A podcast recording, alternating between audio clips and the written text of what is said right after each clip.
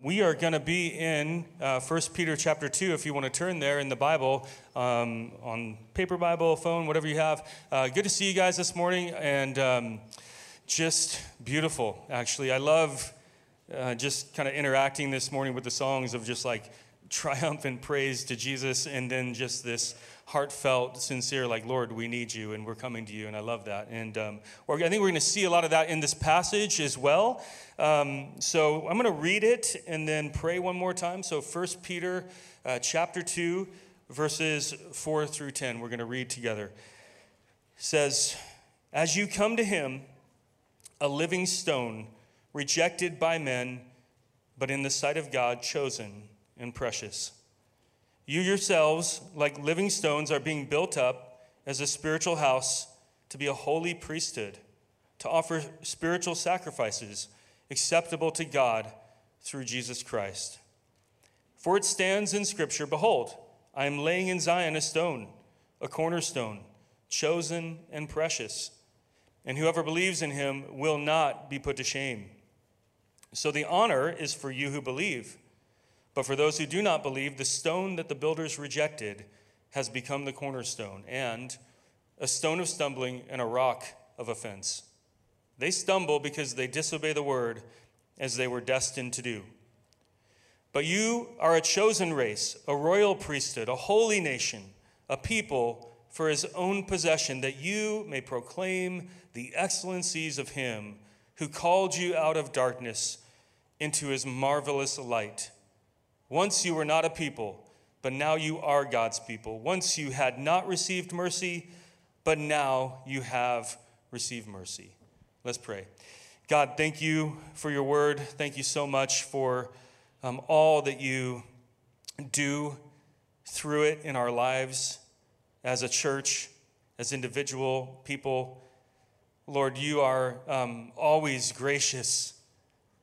Just think of Hebrews when it says that your word is like a it's living and it's active. It, it's like a sword that cuts into our hearts and discerns the intentions of our hearts and our souls. Lord, we, we need you to do that constantly, and, and we ask you to do that again this morning um, as we look at this passage. Thank you for it. Thank you for the truth. Ground us, teach us. Holy Spirit, lead us to listen and to speak and to interact with you. We ask in your, your name, Jesus. Amen.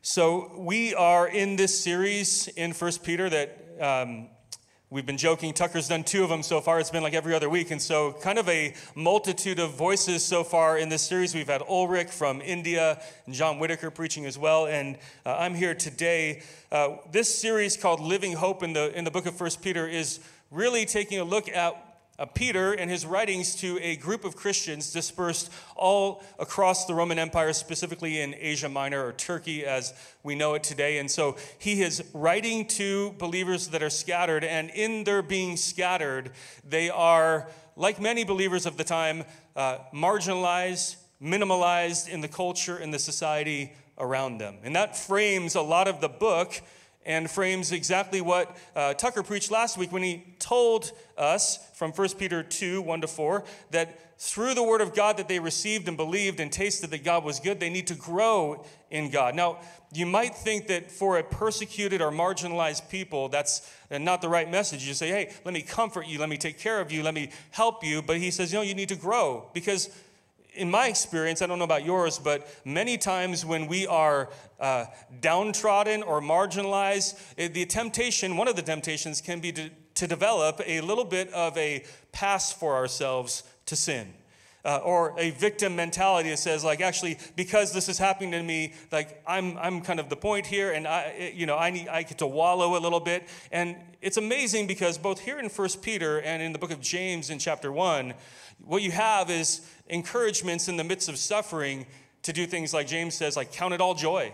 Uh, every time you encounter these trials and sufferings. And, and Peter's exhortation to us that Tucker did last week was hey, grow, grow up uh, in the Lord. Put away things like deceit and slander and malice and hypocrisy and all these things that are, you know, really immaturity. Um, and it, it, it's interesting because the picture of the things that we need to get rid of in the church is the picture of a kind of broken down house, a dilapidated house, so to speak, that you wouldn't want to be a part of, or an immature person that you wouldn't want to be. And Peter says, like, hey, if you tasted and saw that God is good, you don't want that. But here in this passage that we read, Peter is saying, I want, to li- I want you to lift your eyes to something better now, something more, something that you are supposed to be, something that you can get a vision for who you are in Christ.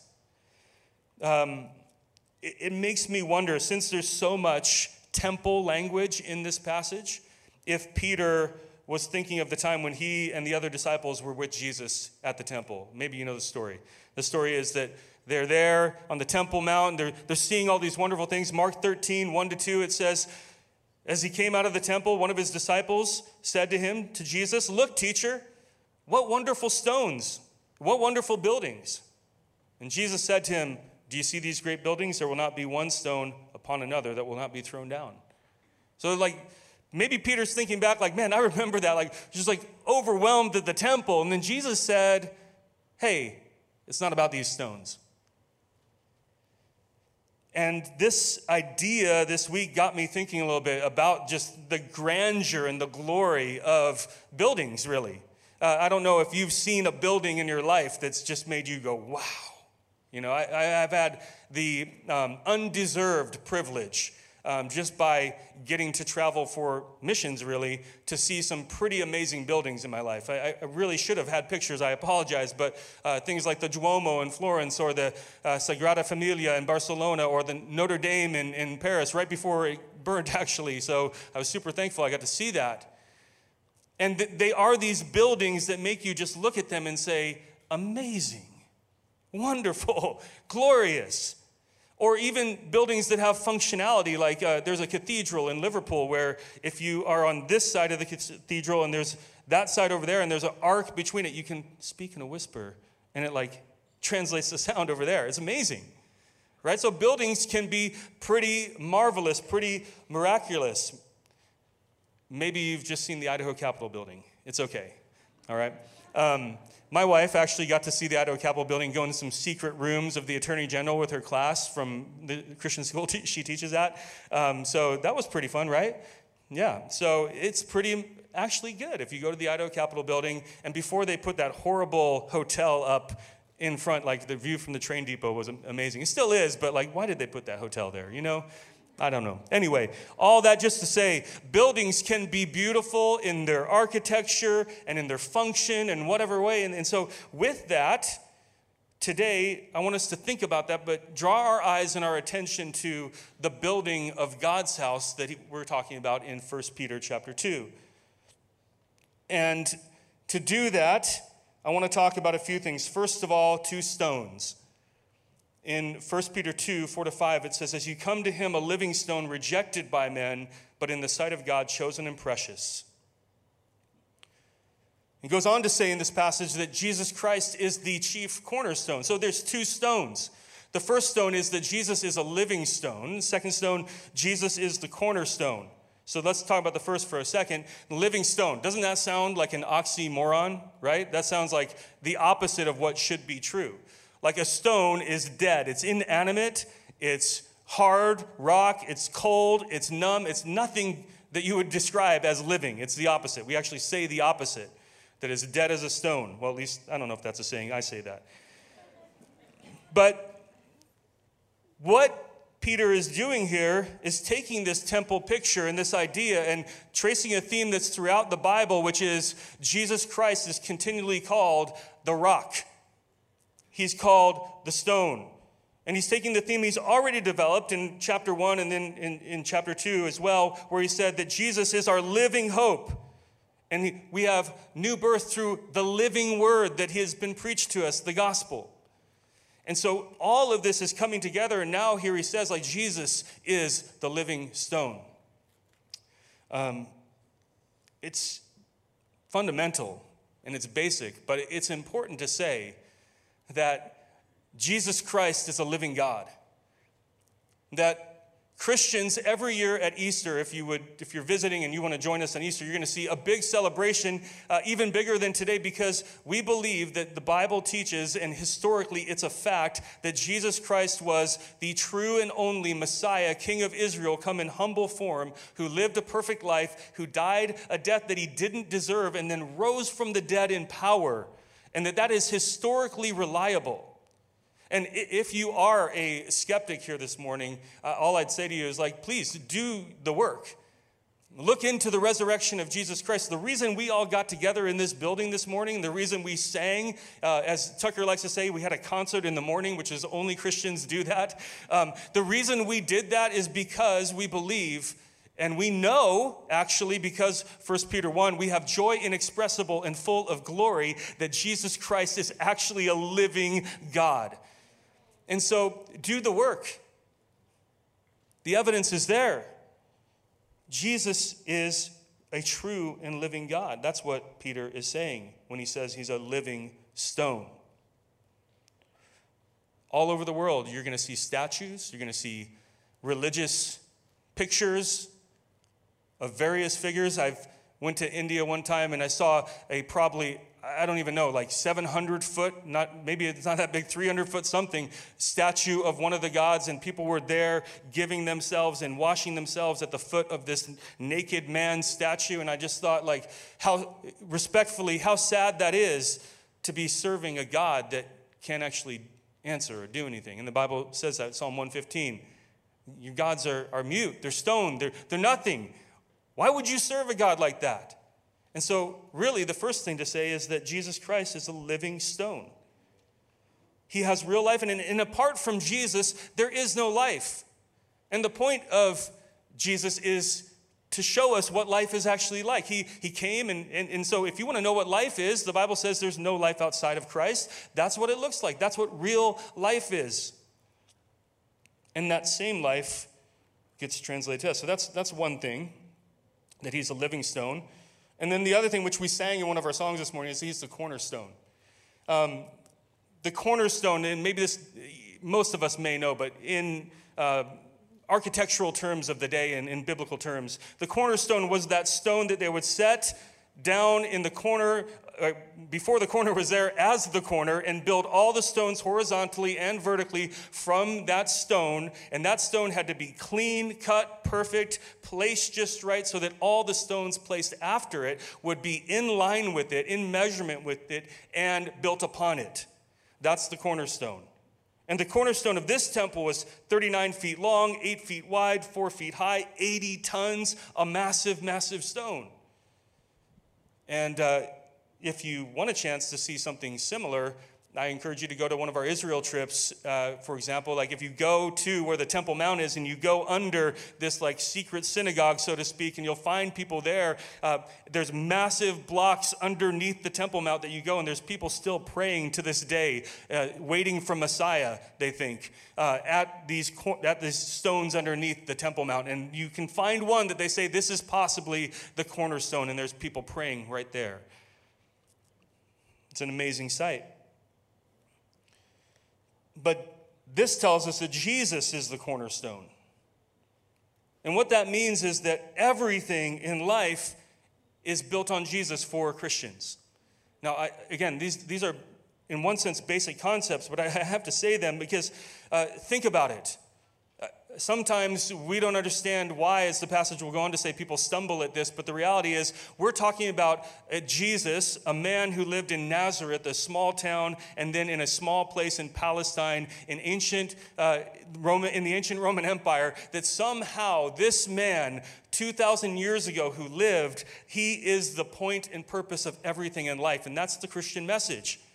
If you're here today, I am not the point of this church. Tucker's not the point of this church. None of you are the point of this church. Jesus Christ is the point of this church. He is the cornerstone. And anything we say or do or measure or live, it comes off of that cut. And we got to fit in with that. He is the foundation. You know, Peter himself, who confessed Christ, and maybe people say, well, Peter's the foundation because Jesus said, You're Peter, and on this rock I'll build my church. But no, not even Peter. Peter says, Look to Jesus. Now, the passage also then reveals this beautiful, powerful identity of Christ as alive, as the foundation, but it goes on to reveal then two destinies or two reactions to Jesus. And that's where he says, there is a coming to him and there's a rejecting of him. Jesus himself said this, of course, in Matthew 21, verse 44. Jesus said, The one who falls on this stone, speaking of himself, will be broken to pieces, and if it falls on anyone, it'll crush him. Jesus pointing out the fact that he is this stone, and that if you fall upon him for mercy, come to him for mercy, yes, you might be broken, but he'll rebuild you. If you have the stone fall on you, you'll be crushed without repair. Striking language. And it's repeated here in 1 Peter because First of all, it says, Come to him. Now, I, I, want to continue my theme of being very basic this morning because I think sometimes it's the basic things in Christ that we need to hear over and over again in the gospel. Listen to just the word, come to him, or literally, as you come to him, or coming to him. See, Peter's talking to people who's already said are born again by the word of God. He's encouraged them to grow up into maturity, and he says, as you come to him. Now, don't miss that little small statement, that little phrase, as you come to him. Because for those of us who gather like this every single Sunday, which we do in worship and, and praise and teaching, it can get a little bit um, rote, as they say. We can have a rut, but, but I want you to know that, you know, I, have been following Jesus for about 30 years now, and I, and I understand that. We, we get in these seasons where, like, hey, I'm just going along with the motions. I'm just living this life. I go to church on Sunday, I go to work on Monday, I do my life, right? This is how we live sometimes. And what Peter is telling us is no, as you come to him, and I just want to say this morning how important it is that this activity and your everyday activity and that your heart and your life that you're constantly coming to jesus. And jesus said in matthew 11 28 a verse that was instrumental in me coming to him said come to me all you who labor and are heavily laden and burdened and i'll give you rest. And i'll give you peace for your soul. Like think about that. It's a bold claim. How does that happen honestly it just happens by coming to Jesus. Because he is alive, he's life. And as we come to him, his life is transferred to us. And it's hard to explain, it's hard to articulate, it's hard to understand even, but it's throughout this passage, the coming is related to faith in him and trust in him. And this gospel truth that says you will find your peace and your rest and your hope in Christ isn't a one time coming, it's a continual coming to Christ over and over again. I mean, I forget this all the time. This is why um, this little black band I've got is a, a, gift. It's just plastic, but it's a gift. It's, it's, a good gift. It's actually a really good gift. Habil, our Arabic pastor, gave it to me after their retreat. And um, they had a guest speaker in who works with Muslim background believers in persecuted countries. And gave him this. There's a blue one that has white writing, and it says pray first on it. And then there's a black one because when they're in countries, uh, if anyone could read English, they don't want them to be able to read, but it says the same pray first. And for the last three weeks, I've been wearing this bracelet, and it's amazing to me how this simple little reminder is telling me over and over again hey, why don't you come to Christ about that? Like, you're going to say that? Pray first. You're going to do that? Pray first. You're going to act that way? Pray first. You're going to think that? Pray first and it's been super helpful. So if you want to buy, buy yourself a band anyway, if you, if you need to, if you're like me and so forgetful and coming to Christ that you need a physical sign, that might help you a little bit. But that's just an example, and just what I've experienced is the reality, and so many times of this just uh, help in this exercise of what it means just to come to Christ and release things in the moment, right? And these believers would need that because they were being persecuted all the foundations of their life that they would have normally been built upon in just a regular life, when you're marginalized and as you go on to see the rest of the book, they're, they're being in their workplace or if they're married to a non believer or other things like that that we'll cover, they're being shaken. And he's like, You got to come to Christ. What's your first response when something bad happens? Proverbs 3, 5, and 6 was, would say, Don't lean on your own understanding. In all your ways, acknowledge him, and he will direct your paths. So, what's your first response? Maybe you're going through a trial right now. Is your first response, I got to come to Jesus? I got to come to him. I got to come to. He is alive. He can do something. He answers prayer. Uh, just yesterday, we were uh, at breakfast, myself and this nice young man, Chris uh, Smith, here, and uh, it, was raining, and some of the guys from church are putting on this event called The Promised in the park, and it just uh, we, we just sat for a minute at breakfast, and of course, many other people were praying too, but we just sat and we prayed. We said, Lord Jesus, would you please blow this weather out of the way? And by God's grace, the afternoon went good as far as I think 10 people baptized, so praise God for that. So, Jesus is alive. He actually does things, He actually works. You've got to come to Him. If you're tired in serving, come to Him. If you're weary and burdened, come to Him. If you are, you know, angry and frustrated, come to Him. Whatever it is, come to Him. So, the other response, though, that we see in this passage is a tragic one. And that response is, of course, the same response that people gave Jesus, and they rejected him, and people are still rejecting Jesus. Um, I don't have the time to go into it as, as much as I'd want to, but I will say this. There's three Old Testament texts from Isaiah and Psalms here that say that it was prophesied and predicted that Jesus Christ would be rejected by men, and that was the building plan of God so that he could save his church and his people and then build it up throughout the ages. But nonetheless, those people still are responsible. In fact, if you remember in the story of the gospel, they said, Yeah, sure, let his blood be on us and our children for generations. I mean, a bold claim and a rejection of Jesus. The Sanhedrin, the Jewish leaders, they looked at Jesus, they said, Nope, you're not good enough to be our Messiah. And I find this interesting that 2,000 years ago people did this and they still do this. People will, I mean, think about the reality. They were experiencing that the Jewish religion was run in their temple by an Idumean Herod. It wasn't even their original temple. They were a people in captivity, but they said, We're going to keep serving what we're serving and reject you, Jesus. And people still do that. Think about the way that people today will serve celebrities with their hearts and their lives and, and just uh, the fashions and the trends of the day and serve uh, ideas and thoughts that just simply don't work over and over again historically. And the whole time they'll say, It can't be Jesus. And part of that is because, as I said before, Jesus seems so foolish that somehow a 2,000 year old peasant could do something for my life.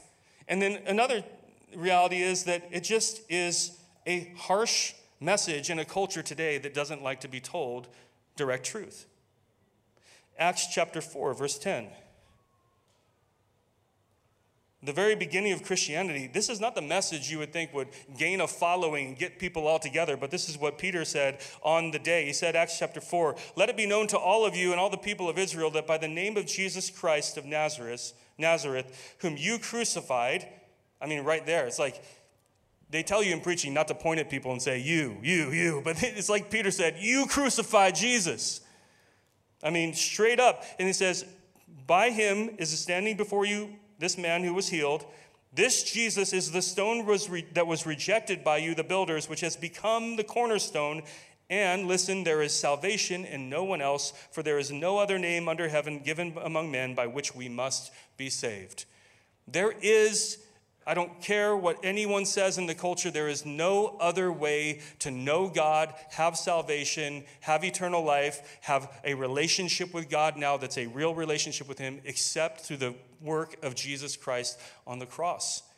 That's the truth that the Bible proclaims countercultural to today.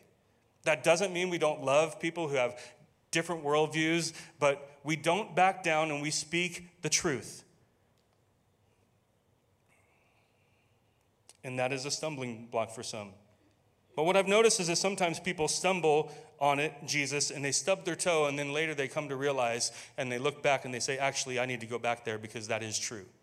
So it's better to say it and better to preach it and better to hold fast to the truth of the gospel than it is to yield to our culture and become an indistinct people that don't have a message. So, finally, the point of the passage is after, first of all, is Jesus, but after Jesus, the cornerstone, this passage shows this beautiful building, as I said. He says, As you come to him a living stone, you yourselves, like living stones, are being built up as a spiritual house to be a holy priesthood, to offer spiritual sacrifices acceptable to God through Jesus Christ. And then he goes on to give four identities of the church. He talks about us being a chosen race, a royal priesthood, a holy nation, and a people for his own possession.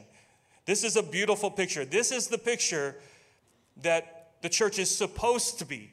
That when people think of Calvary Boise or Christians in the Treasure Valley or in our nation, they shouldn't be thinking of that dilapidated old house of hypocrisy and slander and deceit and lying. They should be thinking about this a people who humbly know their significance, who are secure in their relationship with their Maker, a people who do all that they can to show the excellencies and the perfections of this Savior who has power over life and death. And the first thing he does here, like he does in like Paul does in Ephesians, is he mentions before he gets into how that's going to play out, chapters three, four, five, he's going to talk about eldership and how that should be a praise to the excellency of Jesus. He's going to talk about um, suffering in your jobs. He's going to talk about your marriages, all of that. But before he does that, he says, first, you, just as the church, being built together. That is the plan of God. There's no plan B. You're living stones. You come to Christ, the life flows from Him to you, and then He puts you all together one of the things I often say is like, it's not by chance that you're in that seat, in this place, in this church, in that community group, in that part of town. God, in His providence, is overarching all of this, and He knows exactly where you are, knows exactly what you're connected to. And here's the thing you shouldn't take it by chance either. God's given you status in this chapter, and He's given you significance. You're important, you're precious. Your life, this is this is so important for our day. Our lives seem so meaningless in all of the distractions, seem so utilitarian in all of the mechanisms of technology. But you are important and significant in the plan of God. You are precious, and I want you to hear that. Everything you do and all the connections in your life are more important than you could possibly think.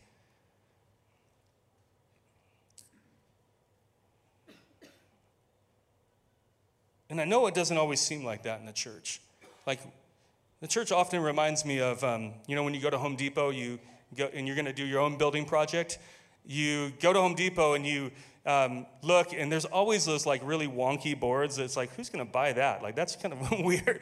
Like, and you always try to avoid those ones. The church to me kind of seems like, including myself, by the way, like Jesus went to Home Depot and got all the really wonky boards, and he's just like, I'm going to make something beautiful through this, you know? So we don't feel significant. And as we get more marginalized in our culture, which, by the way, is nothing in comparison to a lot of cultures all over the world. So if you think you're being marginalized, you're probably not. But nonetheless, even if you feel that way.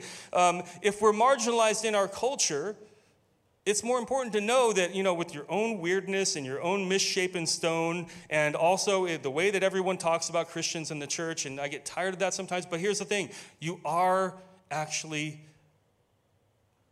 God's chosen, special building piece that He is working with. And we are together. That's more important. This is a call to Christians, even when we don't agree on every theological issue. There's some in this passage, by the way. Is this double predestination? Like, oh my gosh. Um, it, did he destine them for damnation? Some people think that, other people obviously disagree. You know, I'm not going to get into that. I'm saying we're going to have disagreement in theology, we're going to have disagreement in personality, but the reality is we come together, we fit together in the household of God, and He builds us up but it has to be real. When you build something, you put stone with stone with stone with stone with stone, and it actually connects with some grout, and it, it, it gets in there and it butts up against each other. You've got to chip away at some stones. This all happens when you build something. And that's important because it's not ethereal. Uh, people love the idea. Like, you go to one of these massive buildings, like, man, that's amazing. But those buildings took years and decades to build, sometimes hundreds of years. It took time. So be patient with the church and with each other and, and just know that like God's chipping away at you and he's chipping away at me and he's putting us together and, and but don't abandon it because this is God's plan.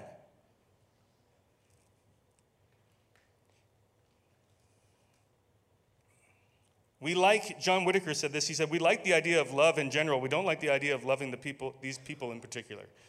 It's like, I don't like these stones, God. Why did you put me here? Well, too bad. It's God's building. He wants you next to that stone. Um, it's also showing us that the reality is this church gathering on Sundays is wonderful. I mean, if you don't like coming here and busting out a concert, you know, uh, if you're more of an introvert, that's fine too, by the way. But like, if you don't like, like, it's fine. Like, coming here is great but it's not the full point. Um, I got the chance and the privilege to go to a football game. I hadn't been to one in a while, and this football game I went to, like it was just like lit in the sense of like it just went off. Like people all of a sudden they had this special ceremony for these guys getting inducted to this Ring of Honor, and man, all of a sudden like the lights go out. There's just white lights flashing, people are chanting, and it's like this stone stadium just comes alive, like, doo, doo, doo, and it's like everyone's shouting, and yes. And I mean, that's for like guys throwing a ball around on the field. it's not that important. But it was fun. And then, more than that, then you look down, imagine then not just being you in the stands, but you on the field actually playing the game and then hearing that all around you. If you don't like football, just imagine it's a concert, okay? That's fine. But the, the point I'm saying is, like, Sunday worship is an important part of the gathering of God's people, but then it gets into the reality that you're called to be on the field and be in action and be the mission of God for the glory of God actually in life. And you can't do that unless you're connected in some communities with people that actually do it together because you can't do the one another's in the New Testament alone. It's impossible. And some of us are trying to do that and we're lonely or alone and we're, we don't, or we're ineffective. It's like the king of Sparta said to somebody one time when he was boasting about the walls of Sparta. The other king said, I don't see any walls. And he said, Look at my army. These are my walls. Every man is a brick. That's how this passage is pointing to the church as this building of God. Let me wrap up just kind of walking through quickly some of the identifiers, the other ones that I think are applications of that, of us being God's house. First of all, he says we're a chosen race. It's, we're genetically now one blood, so to speak.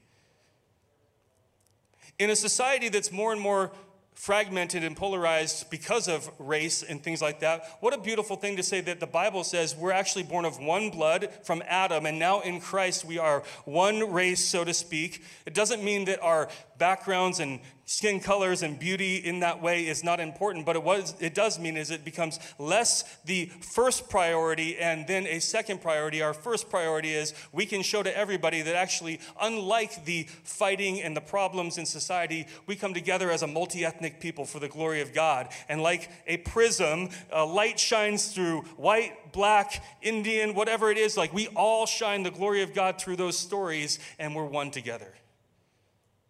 And you tell me where in society that exists other than the church? Sunday should not be a divided day, it should be a united day. We're a holy nation. We're, that's the word ethnos there. We're, we're a new ethnic people, not Jew or Gentile. We actually have one story now. It's the Bible story of creation, fall, redemption, and restoration in Christ of the living stone. That's our story. That's what we build our lives around. There's no other story that's more important. Your family is important, your family story is important, but your story is now the story of God.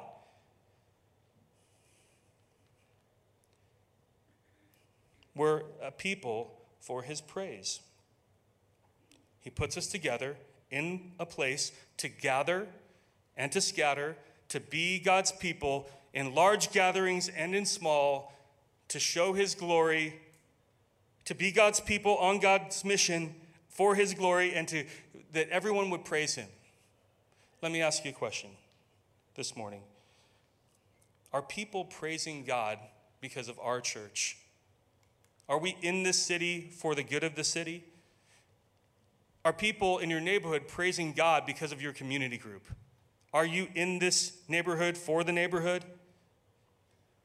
Are people praising God even just in this church because of the relationships we have with one another and say, like, man, I see the excellencies of Jesus in you? At the men's retreat, uh, I went up there just on Friday night, and Habil, the whole theme was share your stories and then we'll just learn from each other. And that's reminded me of these living stones being put together. Habil shared his story, which I won't share for you, but I just say this that it's amazing to me that someone born in Iraq and raised in a completely different environment, his story, I'm just like connecting and it's encouraging me and challenging me. And that's what the church is meant to do. And you can't do that if you're isolated. But in everything, to proclaim the excellencies. His story was one of excellence of God's faithfulness over tragedy and suffering? What about in your marriage? Do you proclaim the excellencies of Jesus to each other and say, like, let me show you loving leadership in a way that you've never experienced, my queen? let me show you working together with you, my husband, as a leader that I respect and honor and am not a doormat to, but actually help and make up where your weaknesses are. Let's work together because that's the triune God. Do you show the excellencies of God to your children, the patience of God, the mercy of God, the faithfulness of God? Is, do your kids say, Man, I see the excellencies of Jesus Christ?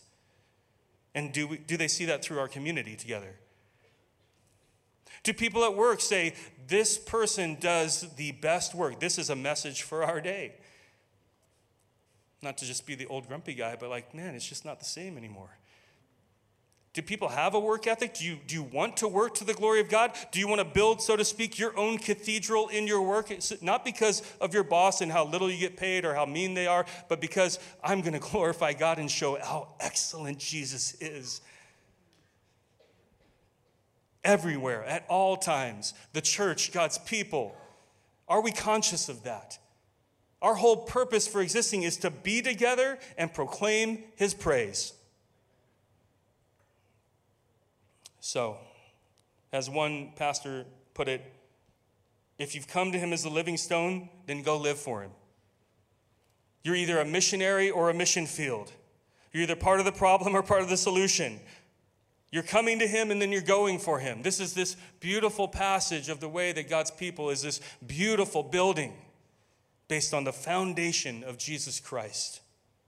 Now, to close up, uh, if you're like me, look at verse 10. Because if you're like me, you don't always understand your status in these identities or live like you're that significant. Let me repeat that again.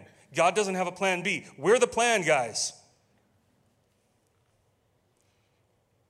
We either don't live in our statuses and come to Christ, or we don't live in the significance and shine his praise. So, verse 10 Once you were not a people, but now you're God's people. Once you had not received mercy, but now you have received mercy. I'm so thankful for this last verse because I need mercy. I hope you recognize today that we have not come to Him. We have not shined that light as we should. And here's the great good news of the gospel He is a merciful God. The Bible says in the Old Testament, the steadfast love of the Lord never ceases, it is new every morning. His mercies are new every morning. Great is his faithfulness. Today, as you came, I hope that you're coming to Christ right now, and I hope you realize his mercy is here for you. I hope tomorrow you wake up, Monday morning, his mercy to you. Tuesday, Wednesday, Thursday, every day, his mercy is to you. And I hope then you say, I can be merciful in the body As it's measured to me, I'll measure it out. And then I can be merciful to people who are driving all around me, or people who are treating me poorly at work, or people who have betrayed me, or people who have robbed from me. I'm going to be merciful to them because I've been mercied.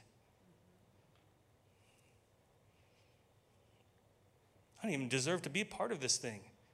I once wasn't a part of the people, now I'm part of the people. Man, do we take it for granted?